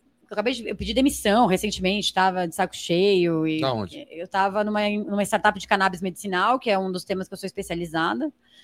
E aí eu fui para casa de ver minha história, né? Acabei de fazer uma entrevista linda com o Cacique Raoni. Então, assim, a vida, essa abertura, sabe? Vamos ver o que ela vai me trazer? E tá me trazendo coisas muito lindas. Estou indo para Brasília agora, cobrir o, o acampamento Terra Livre dos indígenas. É, fazendo muita coisa legal, assim. Tem algumas coisas que eu não posso falar ainda, porque vai começar ainda no, nos próximos dias. Inclusive, até essa cobertura que eu vou fazer para um lugar muito legal. Então, assim, eu tô. E eu tava vivendo num outro lugar. É como se eu tivesse ah, passeando de cruzeiro, num, num, sabe assim, você num cruzeirão, piscina e tal. Então eu vivi assim uns três anos, assim, sem saber o que era tristeza, Jordão. Esses anos agora? Esses últimos anos aí. Passei assim, ó, na abundância, ganhando meu dinheiro, fazendo minhas coisas, viajando, cuidando de mim. E aí, de repente, a vida, meu, falou, desce. Parou no meio do oceano e falou, desce. Falei, desce pra onde, querida? Ela falou, tá vendo aquele bote? Desce. Quando eu vi, eu não tinha mais nada. Aspas mesmo, tá? Mas assim, eu não tinha mais nada daquilo que eu estava tendo. Eu estava sem o meu trabalho, meu namoro acabou. Tipo, Mas dentro da, dentro da. Você já estava na, na espiritualidade, não? Já agora, eu tô falando agora. Agora. Agora. E aí ele me tacou pra esse barquinho que eu tô navegando agora. E eu tô muito mais feliz. O que eu queria dizer é isso. Eu me sinto muito mais satisfeita agora, neste momento, podendo viver de outra forma tudo aquilo, matando algumas coisas para outras nascerem em outros lugares e outras nem mais renascerem porque já deu, sabe? Então eu tô num momento muito especial. Fala, Júlio. Já deu uma hora? Eu nem comecei, terminei a minha lista de 79 mandamentos aqui. Não, não tem pressa. Não, não, tô brincando, gente. Sou péssima com esse número de, de lista, gente. aproveitando aqui, ó. O Roberto Antunes Lost Jr. Ah, temos perguntas. Ele disse assim: ó, quebra tudo no astral, Carol. Ah, adorei. é, não, Carol, leva o Jordão no Peregrinos. Ah, quem é do Peregrinos está me ouvindo aí? Aham. Como é o nome da pessoa? Roberto Antunes Lopes Jr. Ah, o Roberto! Beijo. Aqui, beijo, Roberto. Beijo, beijo, beijo Leila Lopes. Você conhece ele? Roberto é da minha Irmandade. Se for o Roberto que eu tô pensando, eles já conhecem você. Também conhece também, então. É, eles te conhecem já. E aí. E o, o que, que, é o pere... os peregrinos? É, é a Irmandade da qual eu faço parte. É o que... Qual? O terreiro? Não, é uma casa, é uma casa Daime? fundada na, no, no, no, Santo Daime, mas é uma irmandade mais ecumênica e universalista. A de Itapecerica? É. Chama Peregrinos. Isso. E aí é lá que eu frequento, é lá que eu sirvo, né? Então tô lá sempre cantando e tocando meu maracá com muito amor. A cada 15 dias? Lavando o banheiro também. A cada 15 é dias? A cada 15 dias, pelo menos. Quando vai ser o próximo? Esse fim de semana? Esse fim de semana. Quando? Trabalho sábado? lindíssimo. Sábado, domingo? Sim, sábado. trabalho, sábado. Bem bonito. É show, né? é, uma, é, uma, é, é um primor. Como a gente diz, é um primor. Ah, eu adoro. Assim, é, o Santo Daime, assim, é, tudo isso que eu tô falando com você aqui é, é um oferecimento Santo Daime porque é essa linha que me lapida, é essa linha que me ensinou sobre disciplina, é essa linha que me ensinou sobre firmeza e sobre perdão. É uma doutrina do perdão. E gratidão. E a gratidão está embutida em tudo isso, né? Eu acho que essa, essa parte eu já até dei uma. Já, tipo, cara, é, foi onde eu senti amor pela primeira vez, de verdade. Um amor mesmo, esse todo, né? Esse amorzão aí, né? Esse mozão, né? Que chame do que quiser. Mas foi a primeira vez, foi lá dentro daquela casa. E dentro dessa, dessa, né, dessa sagrada medicina, dessa e dessa doutrina que eu tanto amo, assim, e que eu tanto prezo a ponto de, de criar movimentos para torná-la cada vez mais saudável dentro das nossas demandas atuais, né? Dentro dos centros urbanos, as demandas sociais, tem muita coisa. E o Daime, como uma religião, né, uma doutrina viva, está sempre aí também se abrindo. E sou muito grata de fazer parte da linha do Cefli, que é, tem a minha cara. Meu padrinho não tinha outro melhor. O padrinho Saturnino Brito é o cara. Quem que está. De, é, de, todo mundo está te escutando agora. Quem que deveria te procurar? Por quê? Que, tipo assim, você. É, não, sim, profissionalmente, pessoalmente, hum. qualquer coisa que vier na sua cabeça aí. Quem que deveria te procurar? Você pode ajudar alguém em que sentido? Escrevendo artigo? Ah, sim, para trabalhar. Gente, eu sou uma exímia comunicadora, eu sou muito ótima no que eu faço. Eu sei, eu construí uma carreira, eu posso falar isso com convicção. Né? O meu trabalho diz por mim. Mas eu. Não, em qualquer sentido. Eu aí. gero conteúdo para tudo quanto é lugar, né? Eu escrevo você falou, muito. a gente mudou de assunto. Você, você ia falar isso aí, eu sou geradora de conteúdo. Ah, é, eu sou geradora de, de conteúdo, assim, eu gosto de contar histórias. Sou muito boa de contar histórias. Então, quem quiser contar histórias, me chama. né? Eu adoro contar, contar a própria história, se quiser, né? A galera fala, ai, nossa, não consigo contar minha história, conta dos outros, mas não conto a minha. Eu falei, nossa, a sua é tão mais fácil, a sua. Deveria ser mais fácil. É, mas, mas, não é, né? É, mas não é para muitas pessoas. Eu gosto muito de contar histórias. A história do apontar o dedo, sei lá. Eu gosto de. É, eu gosto de eu gosto e sei fazer muito bem isso, escrevo muito bem, né? Então, assim, articulo muito bem tudo isso. E assim, ó, uma coisa que eu vou dizer, uma coisa que eu quero muito Mas, fazer. Hoje em dia você. É, falei, falei. Eu quero, é, de vez, entrar para esse lance das palestras. Me levem para falar com as pessoas. Eu adoro e, tá, e, dá super certo. Todos os feedbacks, já fiz evento na Natura, já fiz evento em, em, em feiras em feira canábica. Eu já fiz é, o primeiro, já fui congressista no primeiro Congresso Brasileiro de Psicodélicos na Fiocruz. Eu tenho já uma história aí acontecendo, mas eu quero mais, porque eu acho que esse lugar é muito legal. Quero mais no sentido bom, né? No sentido não de. Porque assim, é um, é um canal que já que você me falou, agora eu, pá, eu quero, eu gosto de falar com as pessoas. Falará no Epicentro. Vou é falar, em, tá vendo? Setembro, já consegui né? uma. Da, da, é, já conseguiu uma. Daqui até setembro tem uns meses aí. Sim. Tô indo daqui a pouco também, talvez, para outro estado falar. Tem muita falação aí para acontecer, gente. Mas onde, sabe por que eu me conecto com isso? É onde está o meu gozo, no sentido de é o meu prazer. E se eu tenho um prazer num lugar muito. Quer falar? É, que é comunicar, que é trocar ideia, né? A última vez que eu fui parar lá no, no evento lá da Natura era sobre desenvolver produtos e serviços para linha de bem-estar, né? Eu já cheguei assim, eu espero que vocês quebrem se vocês realmente não estiverem conectados com o bem-estar das pessoas e só com grana. Então eu vou para essa linha mais pé no chão, sabe? Uhum. Então quem sentir que faz sentido essas palavras assim, mas é um incentivo, eu sou um incentivo meio firmes. É. Eu sou da linha de Ogum. não, é, acho que não, é uma das coisas que a ayahuasca me ensinou, ensina e Bom, eu também, tudo que eu faço é um oferecimento. Tudo. Você tem a ayahuasca tatuada, Não, eu amei. Eu tenho aqui um, um Jagubi e uma rainha. Não, tudo para mim é desde que eu comecei. E, é, é, tipo um F1 aqui na minha cabeça. Eu tô olhando para você e, e ela fala assim: fala isso aí, fala isso aqui. Ah, falou besteira. Na hora que acontece alguma eu faço alguma besteira, ela já, já sou avisado. Já tomo tapa. É. Na hora, na hora na hora. Discernimento. Tá cada vez mais. Tá é, assoprando aí. Tá cada, vez, é, tá, so, tá cada vez mais nítido, assim. É, nem mais nem menos. O, o que tem que ser. Ah, posso falar Sim. mais um mandamento que eu lembrei rapidão? Não, o Júlio que tá com pressa. Não, não bem não, rápido, real. Júlio, assim. Mas não tem pressa, eu só marco o horário. O tempo é, Gente. O tempo é de vocês. Não tem pressa. Meditem. Meditem. Busquem acalmar a mente de vocês. Isso é muito importante para tudo isso que eu trouxe muito mais. Não sou a favor de ditadura de nada, sabe? Ditadura disso, todo mundo tem que meditar. Não. Mas quem tiver essa possibilidade, quem tiver condições, né, medite. Porque tudo isso que eu estou trazendo faz é muita bagunça que você encontra no caminho até você arrumando e arrumando sua casa e é eterno esse trabalho. Se você não tiver domínio sobre os seus pensamentos, você está lascado. Então, é domínio, não é controle, ninguém controla nada. Domínio. Então, assim, meditem. Busquem esse lugar. Você medita Medito. todo dia? Ah, já não sinto assim essa necessidade assim, não. Porque olha que louco. Quando eu comecei, eu meditei demais. Eram horas a fio. Desculpa os meditadores mais tradicionais, mas acontece que eu colhi tantos benefícios e colho até hoje que eu já faço mais algumas guiadas que eu gosto tal, mas o silêncio absoluto de anos sentada meditando todos os dias tal mudou a, a, a forma de conexão das coisas na minha cabeça. Então, hoje eu tenho muito mais firmeza e sei muito mais organizar os pensamentos na minha cabeça por conta daquele período de, intenso de meditação.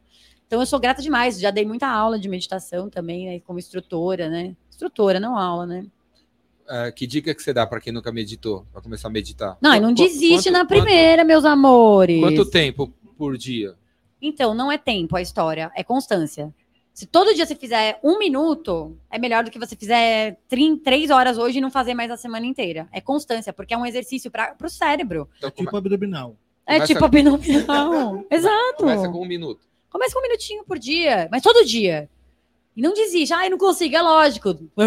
Se fosse fácil, tava todo mundo meditando. Não é, cara. Nossa cabeça é frita mesmo. Mas depois, com o tempo, a coisa você fala, uau, e dá um prazer depois você silenciar. Eu amo. Quando alguém manda fechar o olho e ficar quieto, eu falo, ah, tô. Maravilhoso. Fecha o olho, fica quieto. E respira. observa. E observa. Para de cobrar, né? Ai, eu tô pensando demais. De, de olho, de olho fechado ou de olho aberto? Olha, o Zazen, por exemplo, ele traz a história do olho aberto porque ele, ele traz esse ensinamento de você estar tá na presença com todos os seus sentidos apostos ali, né? Mas você pode meditar de olho fechado, tá tudo bem também, depende da prática que você vai encarar. Mas o lance, o grande lance é não ficar julgando, ah, tô pensando muito, não é sobre isso, é sobre você observar. Uau, olha a lógica. Ai, credo, eu tô pensando muito para, uau, como eu tô pensando muito é uma mudança, sabe? De você ligar esse observador e falar: Uau, eu tô realmente. Tô... O que, que eu faço depois disso, então? Você sai da meditação vendo que você está pensando muito, você, não, você vai se enfiar num show de rock? Não, você vai fazer uma coisa mais tranquila, né? Porque é isso que é se olhar e falar e conhecer o seu. se manejar. Você aprende a um manejo, gente, né? Você só tá, né? Então você aprende a, a lidar com o que você tá. Eu não sou muito esse papo de ah, é muda, mudar, sabe? Eu sou muito mais de você remaneja. Acho que é isso. Você ia falar do, da tua meta? Eu tenho uma meta? Você ia falar alguma coisa aí? Acho que a gente cortou. Na minha vontade, é. fazer não sei o quê. Na hora da palestra, né? Quem quiser que eu palestre, eu estou à disposição. E no momento eu não tenho metas, graças a Deus. eu estou muito feliz de não ter metas neste momento da minha vida. tá no flow. Tô no flow. Tô no fluxo, graças a Deus. Eu vou curtir essa história, porque a gente sabe que tudo cê, vem, tudo vai. Você gosta de ler? Quer dizer, você gosta, de, você gosta de escrever? Muito. Então você gosta de ler? Muito. Que di... Tem alguns livros aí que você podia recomendar pra gente aí? Cara... Por que, que você ainda não escreveu um livro? Ou já? Tá no forno. Ó, contei pela primeira vez sobre isso. Tá no forno. No forno do. Já, já terminou? Não, tá no forno, no sentido de estar tá escrevendo. Deixa meu editor me ouvir. Tá me cobrando todo dia. Ah, então não tá no forno. Ah, então, então isso foi então tá- primeira tá, mão. Tá eu estou agora, tá olha, massa, agora tá em cima da mesa. Agora eu falei, pronto, falei. Eu, eu não, Fazendo nunca, massagem eu na massa. falei sobre isso. Jogou pro universo. É, eu nunca falei sobre isso, mas eu tô escrevendo um livro. Vai chamar da água pro vinho? Não, eu não posso contar nada ainda, mas é, é, uma editora me procurou e eu tô escrevendo. E eu tô bem feliz com esse convite. Vai lançar até até eu entregar, setembro, ele não para de me. Até setembro? Sim, se Deus quiser. Podia lançar. Se Deus quiser, e eu também escrever. Podia lançar até o.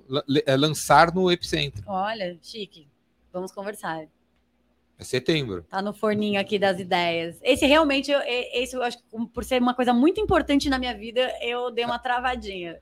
Porque eu falo, cara, eu vou registrar. Não é na internet, é isso aqui, sabe? Isso aqui eu não consigo entrar, editar e apagar. E eu mudo de ideia toda hora. É, então, assim, aí eu pego uma coisa dessa, eu olho às vezes em casa, eu falo, cara, eu vou registrar ideias numa coisa onde eu não posso deletar. Organizada. Organizar. Falei, é, caraca, é, isso é, é, forte, sabe? É forte. É forte, ainda mais os temas que eu, que eu tô trazendo, da onde eu tô falando, que são coisas que são muito voláteis, né, dentro da gente.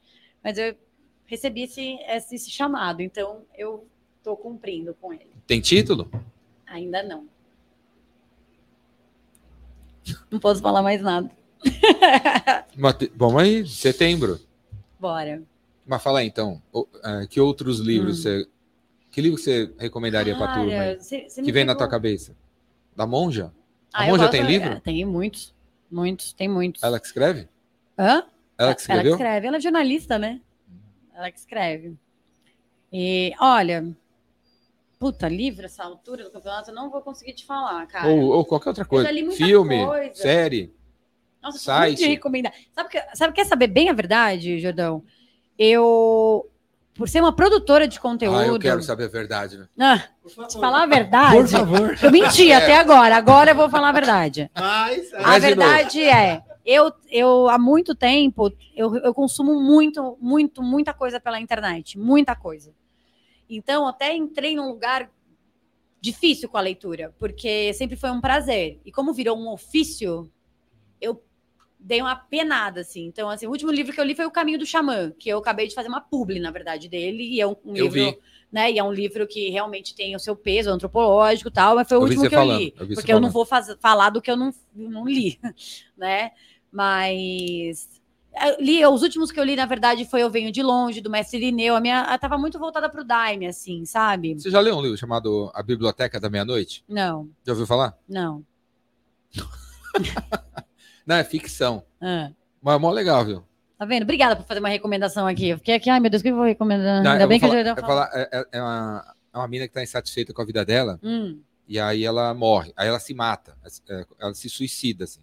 Aí na hora que ela se suicida, ela não morre, ela vai para a biblioteca, uma biblioteca, cheia de livros, assim, infinitos, assim. E cada livro é uma vida que ela poderia ter tido. E aí tem a bibliotecária né? Ela aparece para mim, né? E, onde eu tô? Você tá, você tá no limbo aqui, você ainda não morreu. Você ainda tem chance de voltar. E aqui é todas as vidas que você poderia ter vivido. Qual, é, se você pegar, você vai para essa vida que você não viveu para você ver como teria sido. E aí o livro ela lê nos li é, o livro é sobre ela pegando os livros e vendo as vidas que ela poderia ter tido e não teve. Uhum. Essa é a sinopse. Parece bonito. É, é, é, é óbvio, né? Mas bem é bem bonito. feito, é bem escrito, é, é bem poético, é bonito. Vai, vai, tem cara de um dia vai virar filme isso aí. Mas, assim, eu posso não ter essas indicações, mas só para finalizar aqui, eu posso indicar páginas, né? Mas, como... por, que, agora, mas por que, que você. Ah, páginas, então. É, só rapidamente. O Muvaia, né, que é o movimento contra os abusos no meio ayahuasqueiro, que é muito importante, é um movimento bem, bem, bem importante, porque é o momento que a gente está vivendo, né, que acolhe denúncias, né, vividas, infelizmente, no, nesse ambiente maravilhoso que a gente vive, e acontecendo muitas coisas ruins. Página? É é, chama Move Aya, né? Movimento w, contra w, os abusos. Não, é na, no, no, Instagram? no Instagram, arroba Move, Move Aya, M-O-V Aya. É muito importante. Seguir pessoas indígenas, né? Seguir essas pessoas, influenciadores indígenas, para conhecer mais, principalmente a gente que está nessa caminhada, tomando essa medicina né, ancestral desse povo nativo. É, com a Dayara Tucano, sou fã, assim, absurdamente. O trabalho dela é uma artista incrível. É, tem vários é, sites também, que é o Chacruna, o Instituto Chacruna, tem a América Latina da Bia Labate, também tem muita coisa de pesquisadores, né, voltados para o Santo Daime, voltados para psicodélicos em geral. Tem a galera da, da, Associação Psicodélica do Brasil, que tem esse congresso, então tem muita coisa. Lembrando também que hoje é 4h20, né? A gente está no dia da cannabis, no dia da maconha. E é um movimento também que eu encabeço né, em 4 várias 20? frentes. Como é, assim? hoje é o dia 20 do 4, né? 20 de abril é o 4 e 20, né? Da onde veio essa expressão, que é considerado o dia da cannabis. Tem toda uma história aí lá dos Estados Unidos. É hoje? É hoje, 20 do 4. Nada é por acaso. É, e aí é um dia muito importante, né, para toda a causa, é, porque né, uma planta sagrada, né, criminalizada e que gera essa criminalização gera tantas é, é problemas sociais, né? Uhum. Tantas injustiças sociais, principalmente com a população preta e pobre. Então é um dia especial, então sigam essas páginas, né? Se interessem, vai saber mais sobre o potencial terapêutico. Eu acho que isso sim hoje é de conteúdo que eu falo, bora, porque são conteúdos que você estão na palma da tua mão, sabe? Não preciso que você vá a nenhuma biblioteca pegar e comprar um livro. E aí também isso é uma desculpa já, ai, não consigo, não tenho tempo para ler. Tá na sua mão, então é uma escolha o que você vai ler. Então vai atrás dessas histórias assim que aí que vale a pena. Tem muita gente boa fazendo umas coisas muito legais. E acessem o site da Cláudia também, a parte que me cabe, uma coluna muito legal. né? E falando sempre sobre autoconhecimento aí. E, e, na tua bio também tem lá o Quebrando Tabu. Ah, o Quebrando é um, me deu espaço, né? É aí pra, semanal, mais ou menos, a gente está com essa periodicidade, de trazer, levar algumas reflexões. Então, eu tô com esse espaço aberto lá no Quebrando também e é bem legal, né? Onde eu falo bem voltado, aí é bem pautado mesmo.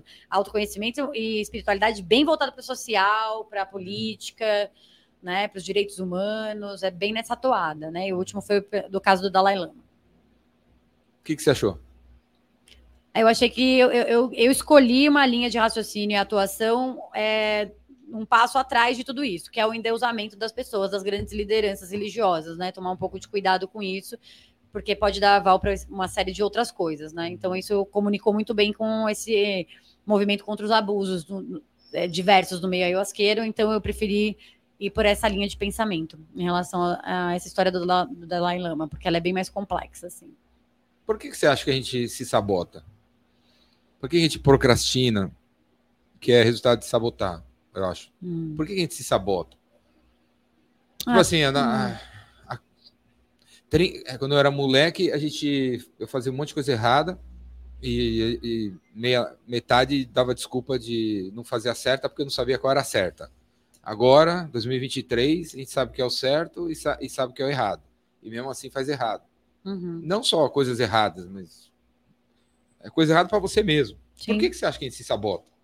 Olha, a gente é muita gente, mas eu sei por que, que eu me sabotei e às vezes eu me, posso me pegar nesse lugar ainda. Graças a Deus eu não sou uma grande sabota- sabotadora, mas já tive episódios bem né, fortes disso.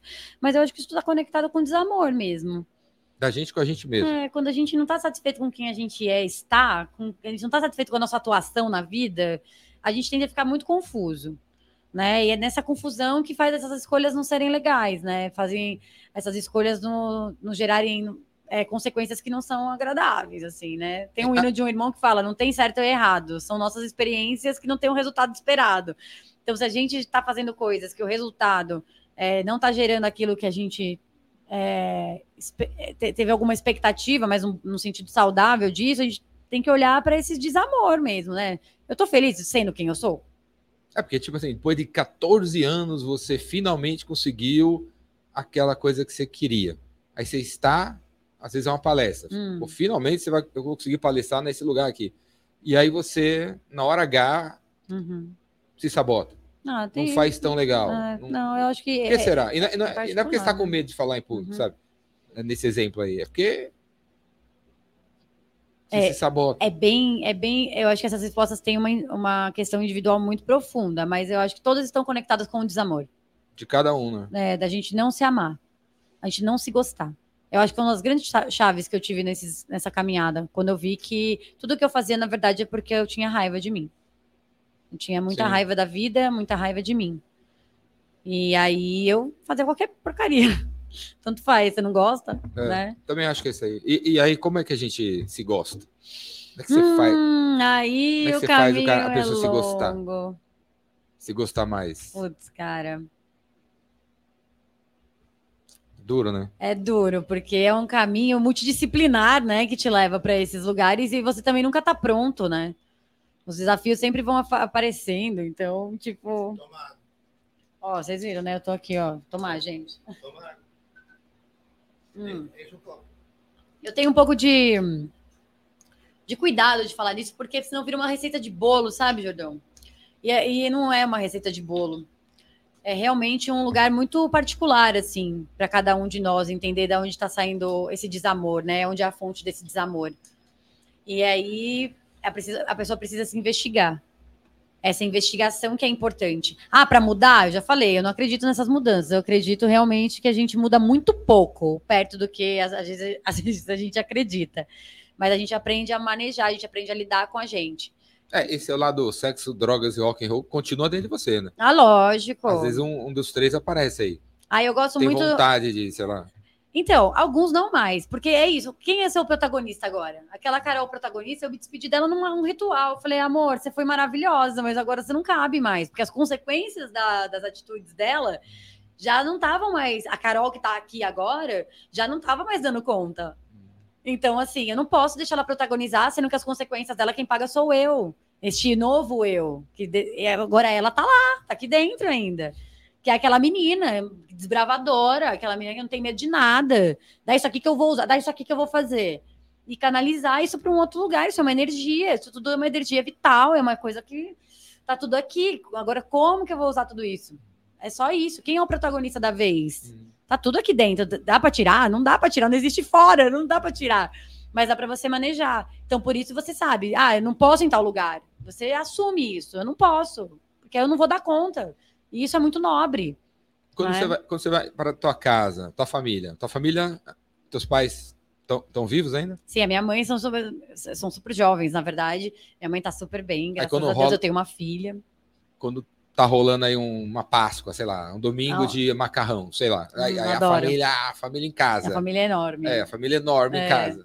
Os- como é que é os papos, assim? Os- os é, a galera Hum. conversa dessas Minha conversas família- conversa ou É, a família é da presbiteriana, a maioria, né? São- vocês falam tem de... pastores e tal. A gente tem um Religião? respeito enorme, assim, mas falamos muito pouco, assim. Acho que a gente tá mais brincando em família quando a gente se encontra, fala mal dos outros, sabe? Da família, as fofocas. A gente é bem italianada, assim, Não, sabe? O papo não vai pro lado cabeça, É. assim. Ah, não, a gente- vai jo- jogar bingo. Mas a gente tem esses lugares. São, é uma família de mulheres muito fortes, mulheres, é, né? A minha tia é uma pastora, uma mulher assim, com uma espiritualidade muito forte, muito respeitosa, progressista. Eu tenho uma família progressista, graças a Deus. Então a gente. A gente é legal. Eu gosto muito da minha família. Show de bola. E é isso. E estamos chegando no final do episódio, galera. Ainda bem que eu não sei fazer minha lista de 10. Caroline, né, Terra, Caroline Apple, o. que foi isso? Caroline Apple, que não é Apple. Gente, é Apple sim. É Apple sim. E, e o. Não, no Epicentro você vai conhecer o Lepeira. Hum. Entendeu? Apple, tá Lepeira. Deixa, eu vou conhecer meus amigos na, na fruteira, uma tarde na fruteira. a tarde na fruteira. Tem o Lepeira, a Apple e. eu, Vou levar também... mais alguém. Alguém que tiver um sobrenome de fruta, por favor, chegar Tem junto. mais alguém? Deve, deve ter um John Pitt. Porque o. Lepeira, já é. Não, porque o Lepeira também não é Lepeira. É. E também trabalhou com publicidade. Tá tudo aí, gente. Tá tudo certo. Caroline, galera, futura palestrante do Epicentro, hein? Sim. Ó, Carol, agora, ó, olha para aquela câmera ali, ó. 79. E aí manda um recado para você. Para mim mesmo? É para você. É para você ver daqui cinco anos. Daqui cinco anos eu vou mandar esse trecho para você, hein? Uhum. Para você ver. Então, tipo, Uau. Carol, hoje é dia. Que dia é hoje mesmo? 20. Dia 20 de abril de 2028. Dia eu... da maconha. Dia da maconha. E eu espero que, eu espero que você, nesse momento, tenha feito isso, isso, isso, isso na sua vida, nos últimos cinco anos. Uhum. Manda um recado para o futuro, para você Doideira assistir lá isso, Jordão. Vamos lá. Bom, Carol, seguinte, sabe essa sensação que você tá agora? Lembra dela, porque é sobre isso. Lembra dessa sensação de liberdade, de, de fluxo, de frequência e de aceitação da mudança. Não esquece disso. E se você esqueceu, eu tô aqui para te lembrar. Mudanças acontecem e elas são ótimas. Gente, eu espero não estar tá aqui fazendo um presságio de uma coisa horrorosa. Tá, tá, fazendo o quê? Um presságio de uma coisa horrorosa, né? Acontece uma coisa horrorosa, mudanças acontecem, mas é eu até deixei no final. São boas. são boas. Mudanças acontecem. Não esqueça Show. disso. Tem alguma coisa que você queira falar que a gente não falou? Não, só agradecer mesmo. Muito legal essa surpresa, né? Tava lá em casa esperando um link. Quando eu vi, estava na galeria do rock. Amei. E bora lá, não. Só agradecer mesmo, Gedão, aí pelo papo. Adorei. O link era o Uber, né? É, peguei um. Foi muito bom, gente. Show de bola, galera! Uhul. Obrigado, Carol. Uhul. E, Valeu. galera, para vocês. É, segue a Carol aí no Instagram. segue, segue. segue o site dela e o trabalho dela. Para encontrar ela, deve ter um monte de parada que ela vai anunciar aí que ela vai estar. Tá. Se não, vai estar tá no Epicentro, certo? Bora. A palestrar no Epicentro. Falou, galera. Valeu, abraço. Se Valeu. você estiver vendo no ano 2829, manda mensagem aí que eu tô vivo. Falou?